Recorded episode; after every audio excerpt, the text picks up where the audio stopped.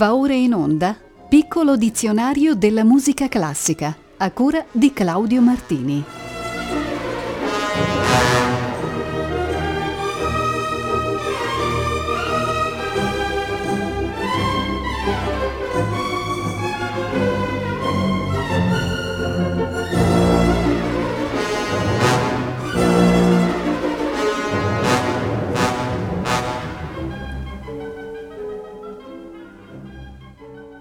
Ascoltatrici ed ascoltatori di Rete Toscana Classica, buonasera da Claudio Martini e benvenuti alla ventottesima puntata del piccolo dizionario della musica classica. Partiremo stasera dalla parola canzoniere, ossia una raccolta di rime di un solo o di vari poeti, spesso destinate al canto o alla musica e solitamente di carattere amoroso. Esso nasce con la letteratura romanza e generalmente raccoglie poesie dalla struttura metrica dissimile. I canzonieri vennero compilati principalmente in Francia, ma anche in Italia, Germania e nella penisola iberica. A partire dal XIII secolo la maggior parte conteneva poesie liriche, poemi e canzoni dei trovatori e dei trovieri medievali. Intorno al 1420 la musica sacra e quella profana vennero separate, con grandi libri per coro contenenti musica sacra e canzonieri di dimensioni più piccole per un uso privato. In età moderna invece si è imposto un canzoniere di poesie a verso libero che ha soppiantato il canzoniere di poesie che avevano determinate strutture metriche. Dal nostro canzoniere più noto, quello di Francesco Petrarca, sul quale abbiamo studiato tutti alle scuole superiori, eccovi un brano composto da Niccolò Borboni, parte di un CD dedicato alla poesia di Petrarca nel Seicento. Si tratta di Solo e Pensoso, brano in cui si ascolta la voce del tenore Stefan Van Dyck, accompagnato da La Fenice diretta da Jean Tubery.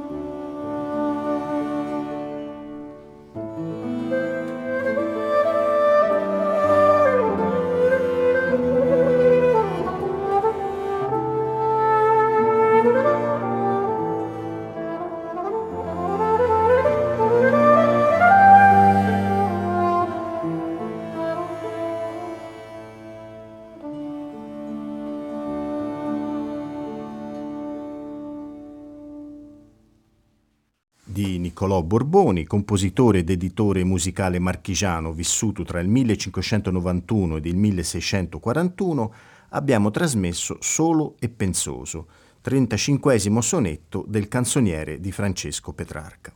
Ha cantato il tenore Stefan Van Dyck con La Fenice diretta da Jean Tubery. Il termine successivo del dizionario è lo spagnolo capisca, con esso si identificano una musica ed un ballo di origine meticcia che si sono storicamente sviluppati in varie regioni dell'Ecuador.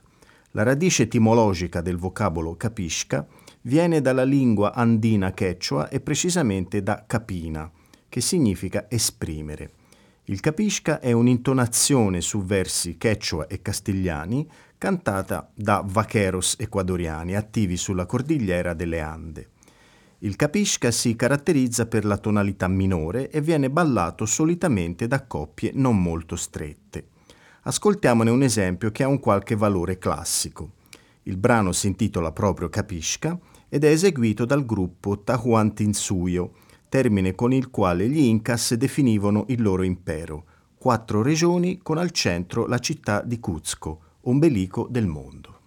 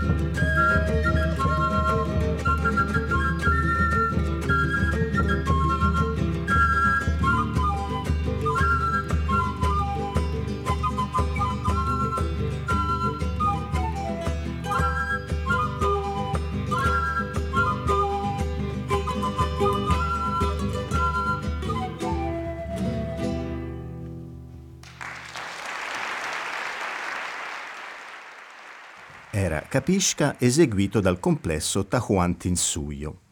Voltiamo pagina del dizionario ed incontriamo il termine capriccio. Il capriccio è un tipo di composizione caratterizzato da una certa libertà di realizzazione, una forma musicale bizzarra che non risponde a determinati schemi o moduli, dal carattere estemporaneo ed estroso. Nel Rinascimento erano definiti capricci composizioni vocali polifoniche presentanti qualche singolarità nel testo, nel ritmo o nel carattere scherzoso, e più spesso pezzi strumentali per organo, cembalo o complesso. Il capriccio fu molto in uso nel XVII secolo, in una forma simile al ricercare e alla fantasia. Dal Settecento in poi assunse il significato di pezzo di elevatissimo virtuosismo, quasi sinonimo di studio. Gli esempi più noti sono i capricci dell'arte del violino di Locatelli e i 24 capricci opera 1 di Paganini. Ed è proprio uno dei capricci del grande genovese che voglio proporvi. Si tratta del capriccio in La minore, opera 1, numero 7, Posato. Ve lo trasmetto nella versione incisa da Salvatore Accardo ed edita nel 1978 dall'etichetta Fonè del nostro caro amico Giulio Cesare Ricci, eccelso cultore della bellezza del suono e propagandista della qualità dell'ascolto, che sia in vinile, in CD, anche in oro a 24 carati o in file musicali di alta fedeltà. Colgo l'occasione per ringraziarlo e salutarlo con grande cordialità.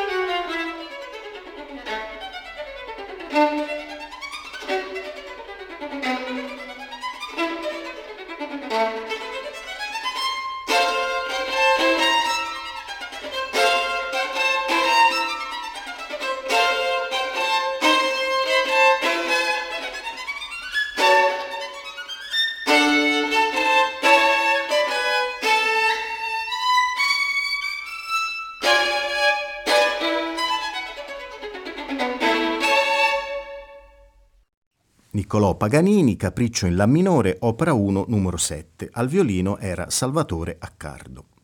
Nella letteratura musicale, soprattutto quella romantica e post-romantica, sono presenti capricci anche per formazioni orchestrali.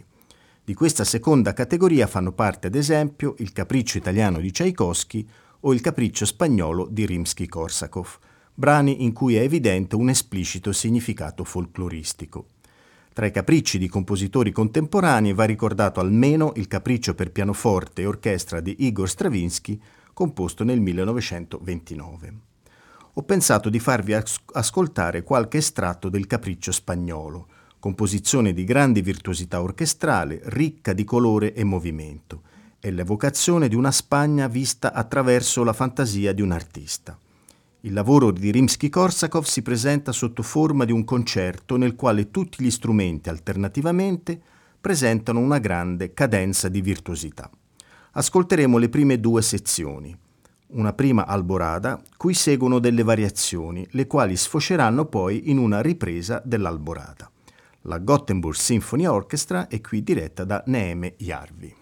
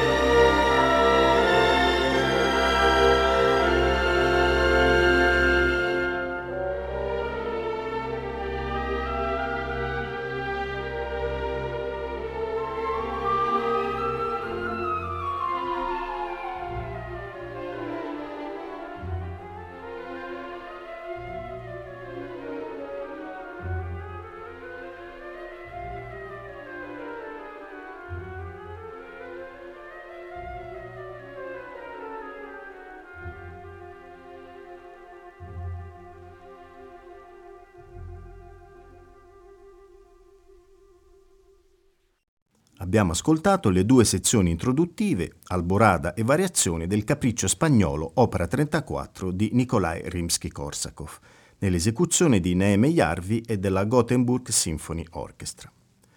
Dopo capriccio, il piccolo dizionario prevede l'aggettivo capriccioso, il cui significato è ovviamente immediato ed intuitivo.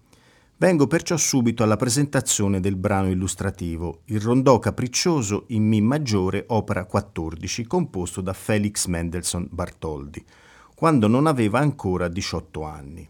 È una pagina delicata ed elegante, di gusto un po' salottiero e Biedermeier. Sarà stato per questo suonato migliaia di volte con alterne fortune da un'infinità di signorine di buona famiglia di ogni parte del mondo. Il brano si articola in due sezioni, un breve andante introduttivo di reminiscenza weberiana che sfocia in uno sfavillante ed aereo presto, che sembra evocare una vivace e spensierata danza di elfi e da cui emerge di tanto in tanto un canto sereno e pieno di calore. L'effetto generale è quello di certe pagine fatate dell'ouverture per il sogno di una notte di mezz'estate, scritta più o meno nello stesso periodo e nella medesima tonalità. Ottima è l'interpretazione di Murray Peraia, che ora ascolterete.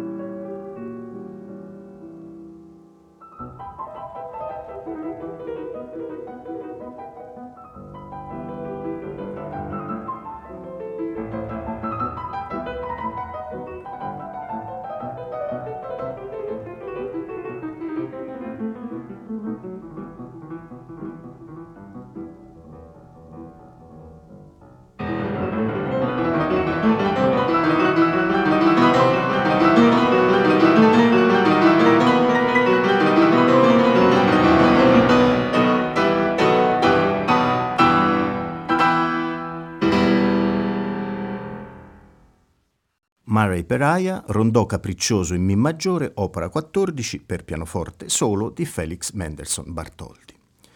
Chiudiamo questa pagina dedicata alla zona dei capricci con il termine francese caprice, che ha lo stesso significato generale del termine italiano, ma che assume nella letteratura musicale un senso più specifico.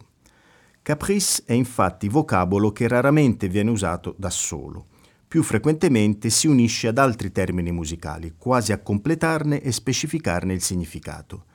Abbiamo così il valser caprice, il rondeau caprice, l'étude caprice, la fantaisie caprice e via precisando. Il termine caprice diventa così l'aggettivo che descrive il carattere, in questo caso bizzarro e scherzoso, che hanno il valser o il rondeau in questione. Un esempio calzante ce lo dà questa Fugue sixième e Caprice sur le même sujet, composta da François Roberdet, musicista francese vissuto tra il 1624 ed il 1680. La collezione delle quattro Fugue et Caprice, pubblicata a Parigi nel 1660, è la sua opera maggiore e mostra una rilevante influenza dello stile italiano. La fuga fa largo uso di note lunghe, modificate poi dal caprice, per meglio esprimere i tempi veloci. Ascoltiamo all'organo dell'abbazia di Saint-Michel in Thiérache il grande virtuoso transalpino André Isoire.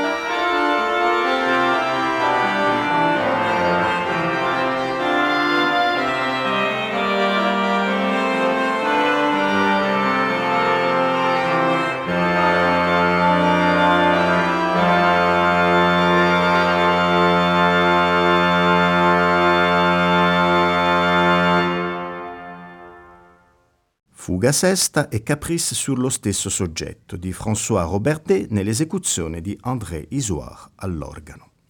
Siamo giunti adesso al termine capriola, proprio della danza rinascimentale e riferito al salto durante il quale il ballerino batteva le gambe fra loro lateralmente oppure intrecciandole tante volte quanto era capace.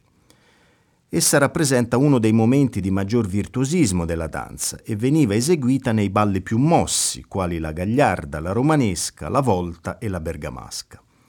Capriola è vocabolo che può adattarsi anche a brani musicali che richiamano quel tipo di danza e l'atmosfera briosa che la circonda. Il brano che vi propongo stasera si chiama proprio La Capriola, fa parte del primo libro delle 38 canzoni di Girolamo Frescobaldi ed è qui eseguito da un valentissimo ensemble colombiano, dedito alla musica antica e barocca, dal nome Esfera Armoniosa.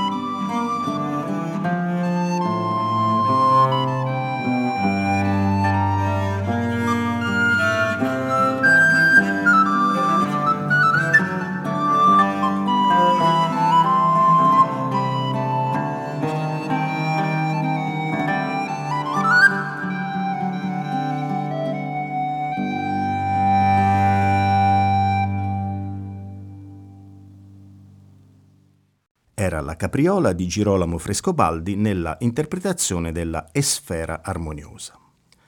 Carezzevole è il termine successivo del nostro dizionario. L'aggettivo, in realtà raramente usato nella terminologia musicale, richiama il carattere di una musica dolce, suadente, protettiva. L'unico esempio che io abbia trovato nei miei dischi è il lento ma carezzevole di Gianfrancesco Malipiero nel primo dei suoi quattro preludi autunnali per pianoforte solo. Composti nel 1914, questi brani richiamano certe atmosfere raveliane ed il primo preludio in particolare suggerisce una certa analogia con Scriabin. È in sintesi un episodio delicatissimo e trasognante che dà conto in modo emblematico della ricerca timbrica ed emozionale del Malipiero in quel tempo. Ascoltiamo il lento ma carezzevole nell'interpretazione data dal bravo pianista pisano Sandro Ivo Bartoli.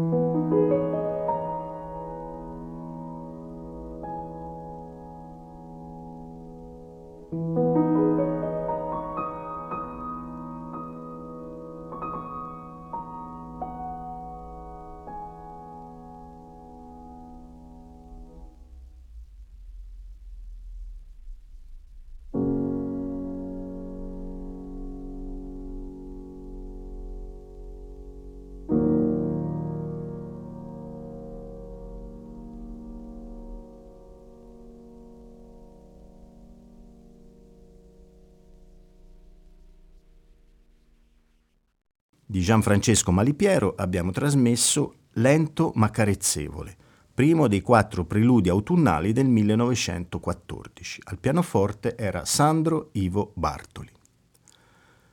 Adesso è il turno del vocabolo francese carillon. Esso deriva dal latino quadrilio, termine che designava un gruppo di quattro campane che potevano essere suonate con una tastiera e l'impulso maggiore allo sviluppo dello strumento si ebbe intorno al XV secolo in Olanda e Belgio. Nell'Ottocento carillon diventò uno strumento automatico che produceva musica facendo vibrare, con delle punte poste su un cilindro o su un disco rotante, delle lamelle d'acciaio disposte a pettine. Ma a noi interessa oggi questo termine in quanto forma musicale, ossia quel tipo di composizione che richiama il suono delle campanelle del carillon o comunque il suono delle campane di un campanile. Un esempio chiarissimo si ha nell'ultimo movimento della prima suite dall'Arlésienne di Georges Bizet, ove si imita il suono delle campane di una chiesa attraverso una cellula ritmica iniziale affidata ai corni. In questo carillon si afferma dapprima un clima festoso e sereno e poi subentra la raffinata melopea dei flauti e degli strumentini. Heinz Rögner dirige qui la Berlin Radio Symphony Orchestra.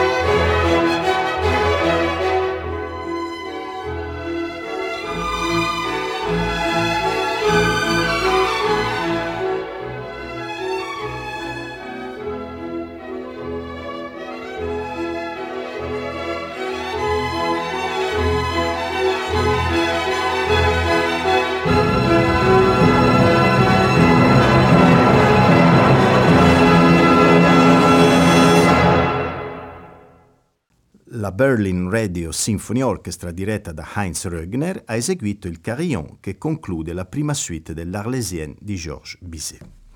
Abbiamo ancora il tempo per l'aggettivo carioca, con il quale ci si riferisce ad una danza brasiliana in ritmo binario di origine popolare che contiene elementi tratti dalla rumba e dal samba. Il termine carioca definisce la popolazione di Rio de Janeiro, uno dei luoghi del Brasile che insieme a Bahia rappresenta l'autentica e profonda natura del popolo brasiliano. Nel 1934 fu tentato un lancio internazionale della danza con il film Fly Down to Rio, sottotitolato Carioca, ma il successo non ci fu. La musica classica si è interessata a questa danza naturalmente in versione rivisitata e più formale. Ho trovato ad esempio un brano di Ernesto Nazareth, pianista e compositore di Rio de Janeiro, vissuto tra il 1863 ed il 1934, che si chiama proprio Carioca.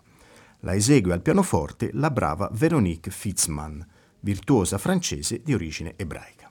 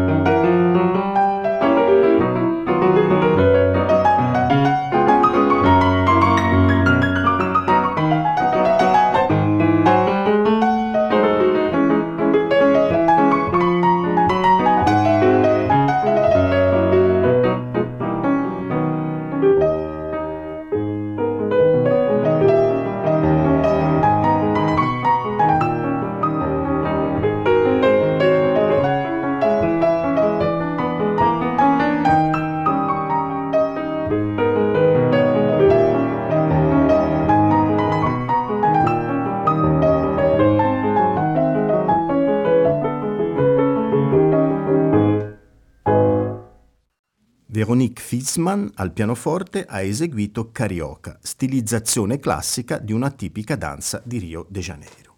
Era questo l'ultimo brano. Riprenderemo il nostro piccolo dizionario della musica classica il prossimo martedì 3 giugno. Ripartiremo dal lemma Carmagnol per giungere fino al vocabolo Cassazione. A tutte e tutti voi buon proseguimento d'ascolto sulle frequenze di rete toscana classica.